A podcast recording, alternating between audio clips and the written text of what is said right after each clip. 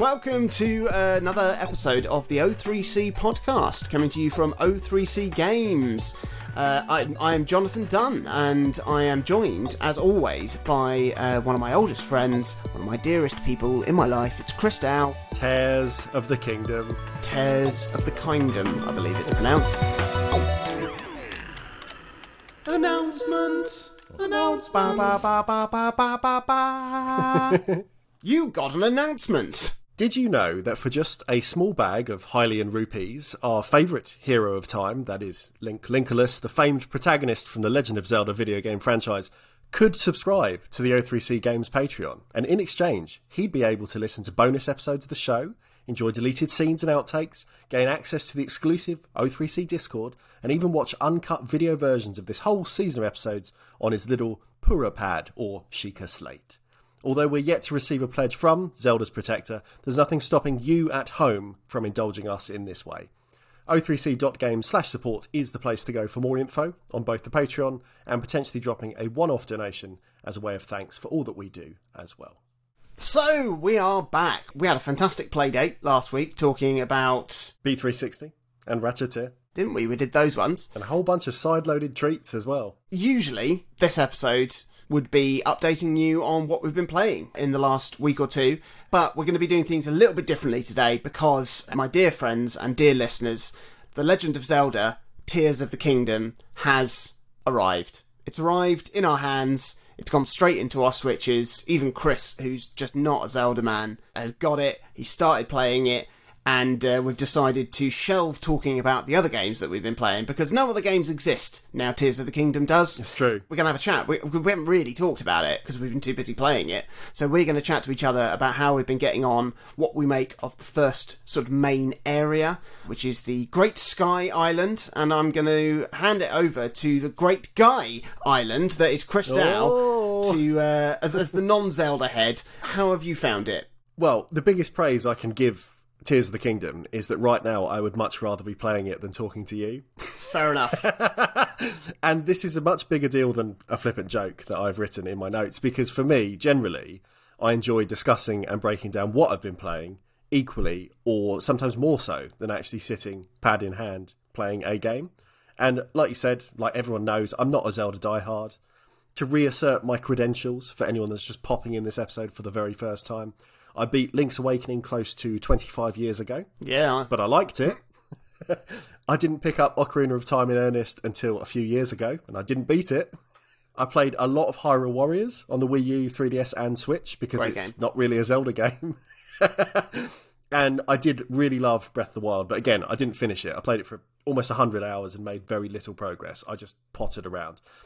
Loading up Tears, I was totally sold on the story that I've got barely any reason to care about within five minutes Yeah. because I was just so blown away by the opening section and first big cutscene that kicks the whole adventure off. And in my first, I don't know, five hours I've probably played it for, it's given me the same level of joy as Breath of the Wild. And that really is something that I haven't really had since Breath of the Wild. So since the launch of the Switch. I was a bit concerned pre release that Nintendo may have shared too much in their marketing. Mm. And I thought maybe they've shown like too much of their hand, literally, because we've got a big ah. hand now, you know, in showcasing all of Link's new powers. But all that really did in reality, I think, was get people thinking about potential uses for these tools. And in a strange way, I think having that short gestation period between whichever gameplay showcase they had, the one we talked about and dissected on the show, and it launching, it's been beneficial, I think, to my enjoyment at least, because as I've unlocked each ability, it's triggered like this latent memory in my brain of something I remember seeing or, or you know, a way I might not have considered using that particular ability. And I'm seeing all these bits of potential efficacy, like plastered all, all over different bits of the world. It's just really, really special. I think one of the most impressive things this game does is it manages to strike a balance between all of the freedoms that this toolkit now facilitates while still maintaining a really good level of traversal and combat challenge.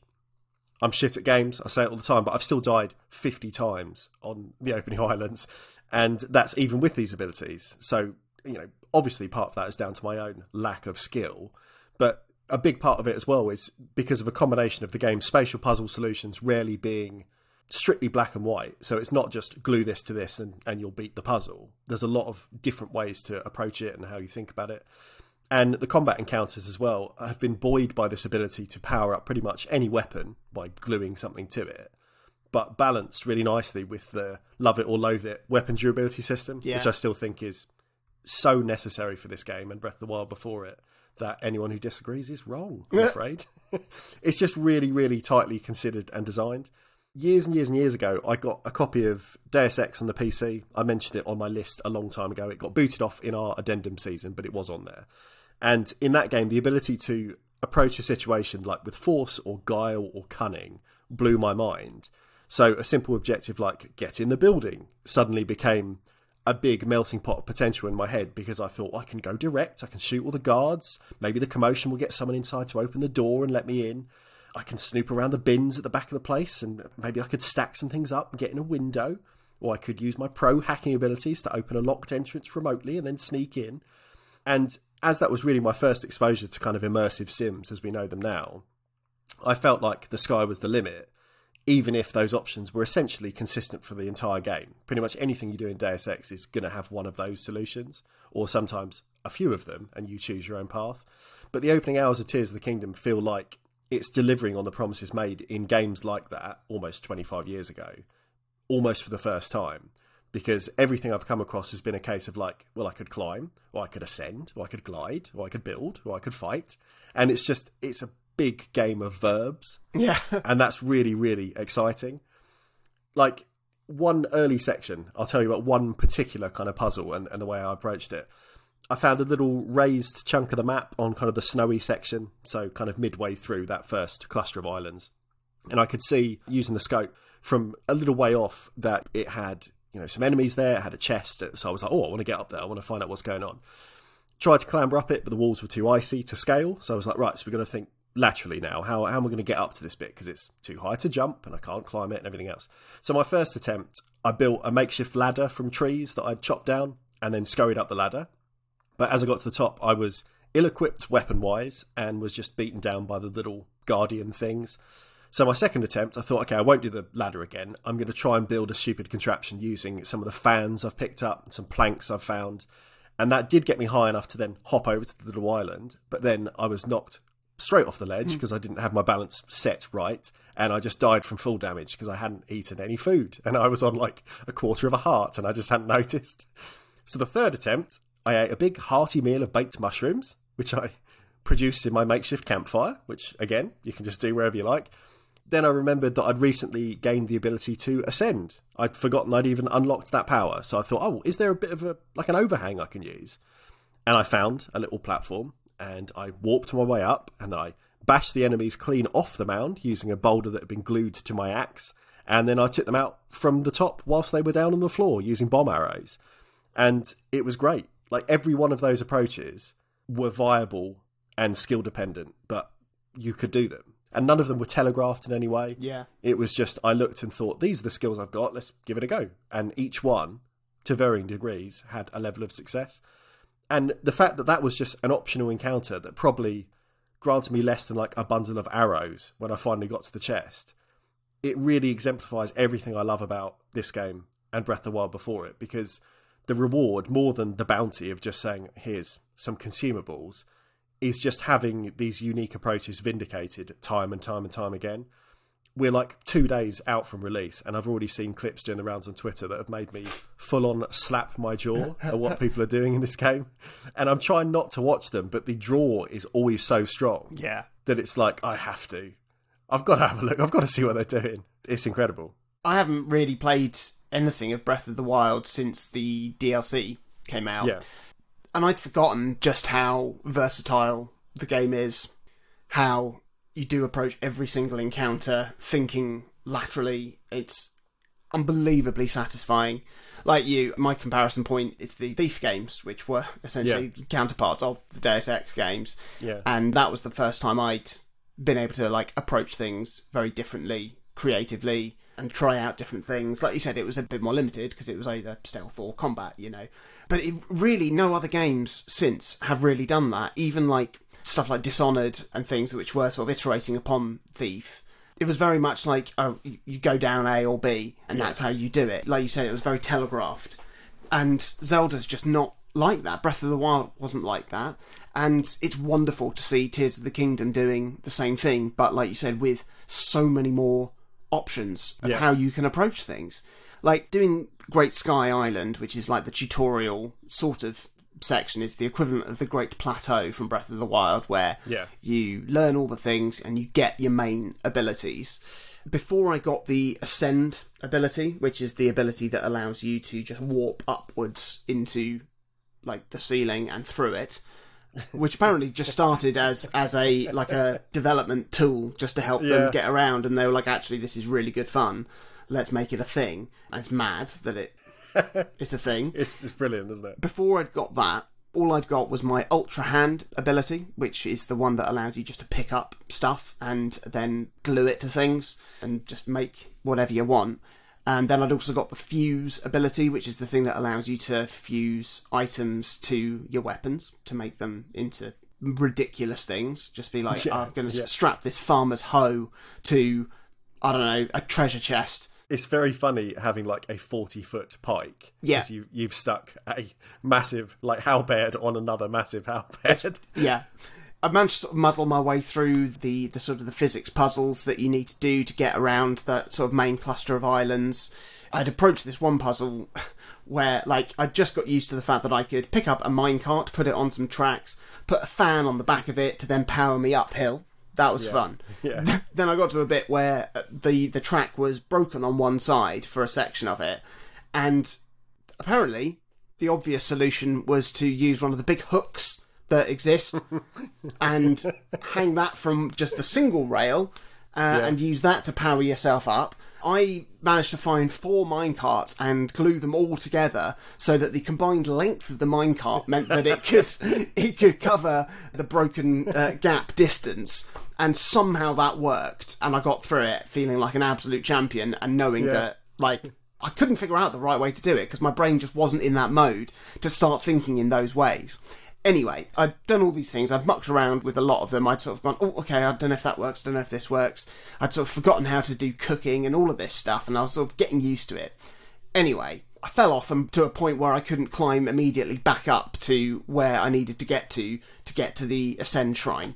So I ended up having to go round the entire thing again yeah. and it was remarkable how much more even just in the hour or two I'd spent getting to where I'd got to going back through and doing all those puzzles again I approached them in different ways thinking like oh, either being like oh yeah I eventually found the solution so I can just like bam bam bam and I was just quicker with the controls and knowing my way around the mechanics better or by going oh actually here's the obvious way to do it rather than the hard way it was amazing just how much I'd learnt and how much my brain, my plastic brain, had just like adjusted already to thinking about solving puzzles in a different way. Just Yeah. to then essentially to like replay in the first hour and then getting more stuff and then getting more stuff. And it's going to take a while before all of those options sort of feel like a checklist in my mind to think, oh, okay, I can do that here, I can do that here. Like there have been times where I've been like, oh, I'm stuck in this cave, and then I forget that I've got the ascend ability, and they're like, oh no, it's Yeah. fine, I'll just pop out of this cave and into the into a field. But the other thing that I'd forgotten is the survival mechanic that's in the game that I think covers a lot of things like weapon durability, cooking, hunting, crafting, all of this stuff. It's not just an option, it's not just a nice to have. You need to do it. It's Yeah. essential. And I'd forgotten that from Breath of the Wild because obviously after a point you do you never get to the point where you're just like, yeah, this is easy in Breath of the Wild. Even 120, 200 hours in, when you've got everything and unlocked everything, you've always got to have one eye on the ball and thinking about those things. But I'd forgotten just how essential it is in the early game before Yeah. you've got expendable hearts, before you've got, you know, gear that's going to protect you from cold weather or give you certain abilities and take the harsher edges off some of the situations. And it's just, it's so satisfying just the pace that you have to take the game at, which is a bit slower than your average everyday action RPG, you do have to stop and go, actually, hang on a minute, I'm just going to just just make a fire here and just cook up some stuff before I do this next bit. Or actually, no, I do need to go and find some more fire peppers so that I can cook them and give myself some cold resistance for this. Yeah. Or actually, it would be useful. Like you see animals scurrying around and you're like, oh, that's nice. And be like, oh yeah, you can go hunting, and it's like Yeah, but you really do need to actually. yeah, just just meat's ta- quite important. Meat's very important. just take a minute, go and do that, and it means that every single aspect of the game, every single asset in the game, has a purpose, has a reason for being there. This goes from everything from every single arrow that you have has value. Every single Yeah. item you find has value because you can fuse it to said arrows. And the versatility that you get from every single item that's interactable is extraordinary. And not just every item that you can interact with, because every single aspect of the world itself is so unbelievably well designed. And it has to be because of the ways that you can exploit all of the new mechanics to do whatever you want. Everything's got to be so specifically placed that you can't muck up the game, break the game, do something you're not supposed to, all of this stuff. So it feels like an incredibly safe playground to play in because you just know that that care and that attention has been put in every single pixel, every single aspect of the game, in a way that, you know, I, I spoke about the recent Pokemon game, the Violet and Scarlet, and saying that the world all felt a bit miscellaneous. yeah, Um, yeah. There wasn't really any specifics. There wasn't any intrigue to any bits. Some bits, but not like it is in a game like this, where you do just go, "There's something about that boulder. yeah. I'm going to go and check it out," and you want to go and check it out. And more often than not, you're rewarded, even if you pick up a boulder and there's not a Korok hiding underneath, which you were hoping it might be. Oh, it's a cricket. oh, okay, that cricket has got It's got its own value. it's got its own value. It's got its own properties. That means actually I can cook something different with this one. It's mad. Every single thing blowing my mind. It really highlights something I was saying the other week about why I was not enjoying Sonic Frontiers. Um, yeah, in as much as the environmental puzzles in that game, you walk up to essentially a big button and say, "Can I play an environmental puzzle, please, sir?" Yeah. and then you do it, and then it goes, and that's gone now, and there's now no reason to ever come back to this part of the map. And with Zelda, you walk along, you see a boulder in the distance. It might be a bit of a challenge to get there. It might take you kind of a bit of a time to find your way up to whatever it was you spotted, but you're always rewarded in some way. And because everything is so organic, you can come back to that five hours later, have kind of just about forgotten what it was, and still enjoy that reward again. It might not be a Korok jumping out again, but it's still the fun of traversing to a place hmm. and probably still getting some mushrooms, or probably still getting the ability to just grab a few more weapons because there was a little cache in the corner or something. It's never not rewarding. And considering the size of this map, it's mind blowing, absolutely mind blowing. Like the island that you start on is big. It's, It's bigger huge. than, than some open world games. Yeah. It really is. And then when you do come off that island and you make it back to sort of terra firma and you're reminded of how big Hyrule is in the Breath of the Wild world, it just makes you think, fucking hell, there is so much above me. yeah, And what I've just come down from is maybe a hundredth of that space. yeah. So And let's not forget the fact that Nintendo somehow managed to keep under wraps the fact that there is also then an underworld to this map as well. Ring style. Yeah, it's just like, oh, okay, there's the whole map. Like, the depths is. Yeah. They totally kept that under wraps because people were just so focused on the islands and the sky. I've had my first trip down into the depths, and it is terrifying. I'm just about to. I'm at the what's it called? the chasm The chasm. Yeah, I'm, I'm Yeah. at the the first chasm opening, ready to go spelunking. It's extraordinary. Someone on Twitter was saying people were often shocked that Zelda games are consistently good. Hmm. Whereas a lot of franchises will have kind of like peaks and troughs and, and some really good entries and some really bad entries and everything else. But Zelda was a series that generally has been consistently at least good to great in most entries. Yeah, apart from Skyward Sword. Which, to be fair, people enjoyed, and also Yeah, I think yeah. if if I don't know if I did say this when I was playing it because I was just so constantly livid with it, but I think if you're playing the Wii day in day out, and this is how you're used to playing games, and you're enjoying Yeah. playing games using motion controls, I think you're going to have a great time playing Skyward Sword. Yeah. I just never never liked doing that, and I do not still like doing that. Still, But they essentially remarked that the, the reason that things have been consistently pretty good is that a lot of the team that worked on essentially Zelda on the NES are still there today and still making Zelda games and still thinking back to this huge design lineage instead of saying, okay, Sonic team, uh, we're, we're a different team now because Yeah. everyone got sacked or everyone got put on different jobs or everyone splintered off into different places.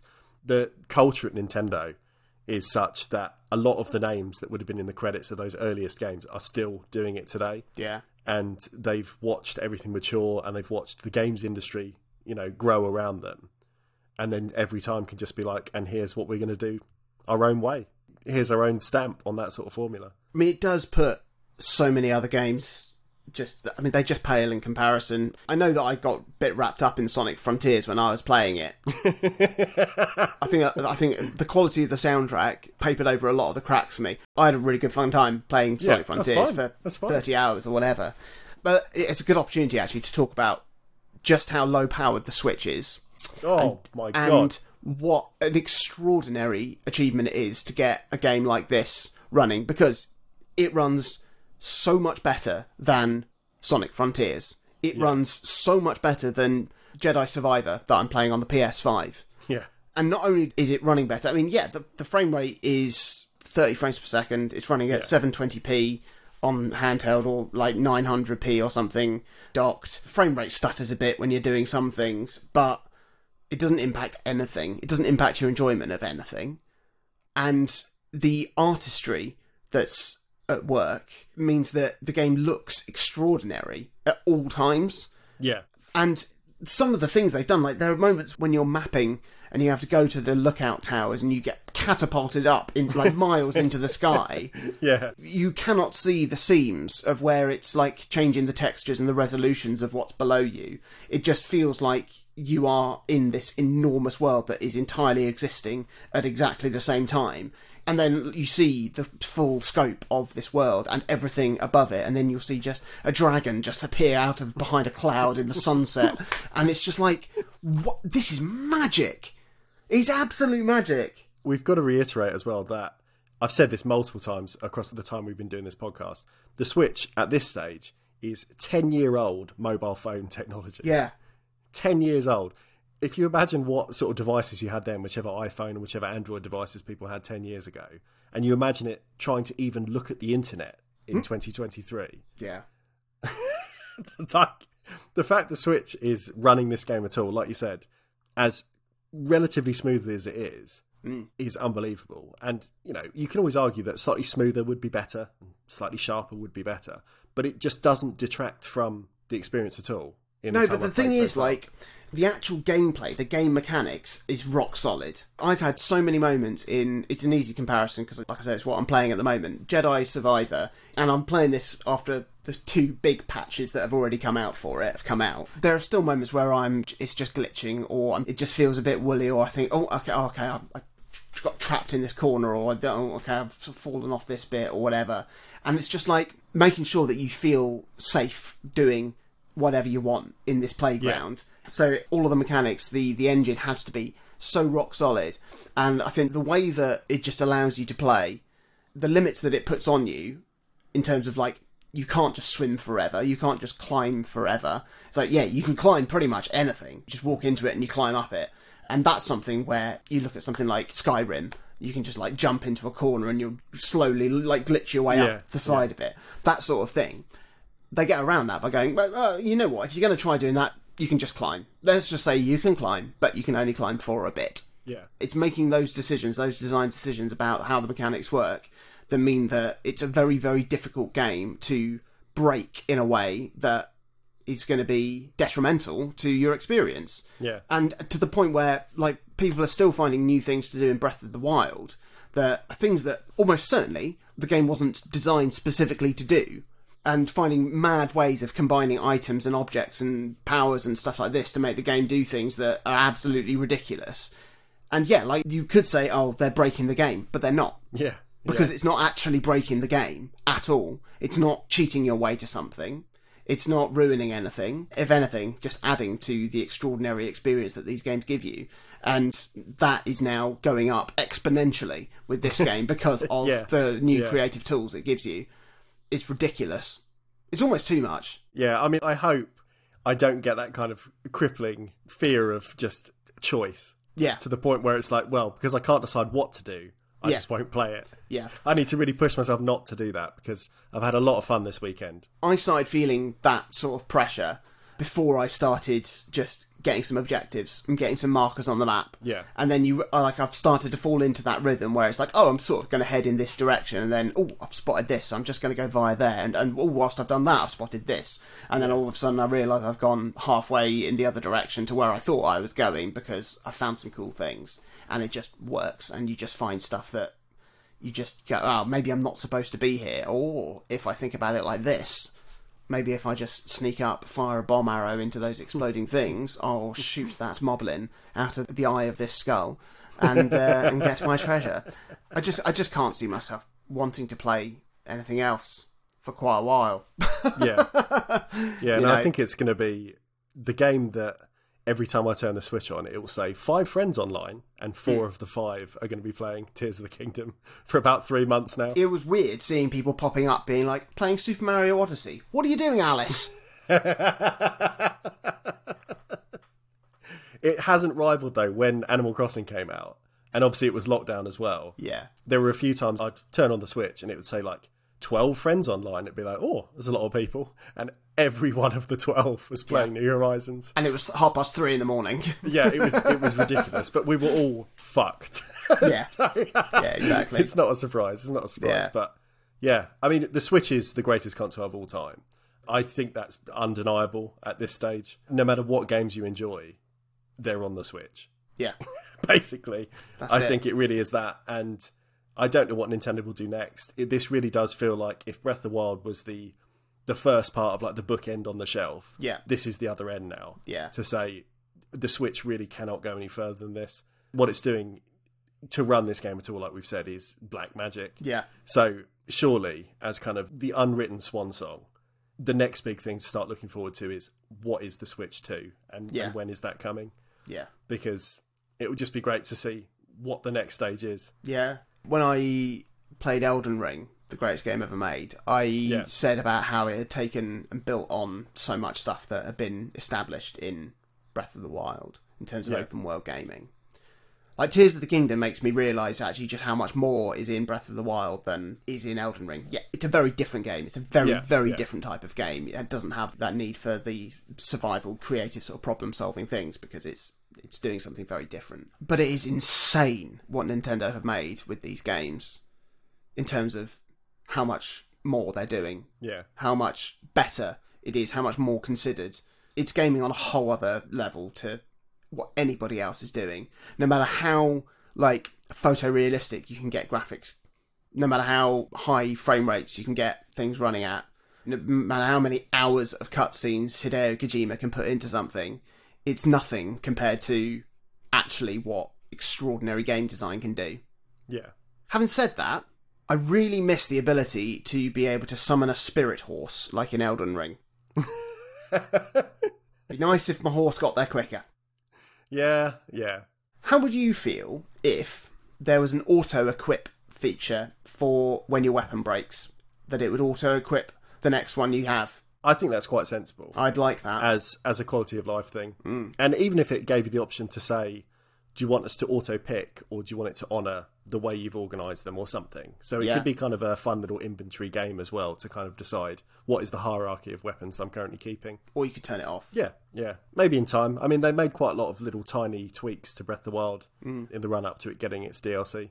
Yeah. So there's there's every possibility some of these small things will will be adapted. I don't think there'll be any like wide scale changes, and inevitably, I think there will be some sort of season pass type stuff at some point because they've been making Yeah. this game for what seven years, so they've got to get their money's worth. But within that, like, I don't think we're going to suddenly get new powers or anything like that. I think the game is what the game is, Mm. and it might be more story stuff or more shrine, because that sort of stuff. And on top, it may also be like, and here's a magic tool that makes swords break slightly less and lets you organize your inventory or something. Yeah. So, yeah, we'll see. But I do agree. That would be a nice little addition. before we finish, next week we are going to do our final playdate update where we're going to be talking about Reel Steal and Recommendation Dog. They sort of the additional two games that came uh, for free with the release of the catalogue. And then after that, we will be talking about what we've been playing. And we may almost certainly just be talking about Zelda again. Uh, but I have actually been playing some other things in the last couple of weeks. I did mention I was playing Star Wars Jedi Survivor. So I'll update you, Chris, and you, Yes. listeners, on that in a couple of weeks' time. I may play a bit more of that. Mm. Um, it's difficult. Like I say, it's difficult to see me playing Yeah, anything yeah. else. The other game I have been playing on the Steam Deck is House Flipper. I don't know if you've oh, seen that. Yeah, you do up houses, don't you, to sell? Yeah, you just clean houses and tidy them up and then build things, customize things. It's very, very gentle. It ticks the same sort of boxes like the Animal Crossing DLC, the like Yeah. the Happy Home Designer stuff. And it's just really nice. It's certainly not stretching the Steam Deck in terms of graphics or performance, but it's just really nice and really gentle. So I've been playing a bit of that. So I may well update you on that in a couple of weeks' time. Have you played anything else as a little tease? Not a huge amount. I still have been playing Sparrow Solitaire every oh, day. Oh, yeah, me Although too. there's there's And not Bloom. that much to add about those games. You know, we, we've covered pretty much all there is to say. I did finish Shadows of the Damned. I will oh, do Oh, well done. little mini review when we get to that in a couple of weeks.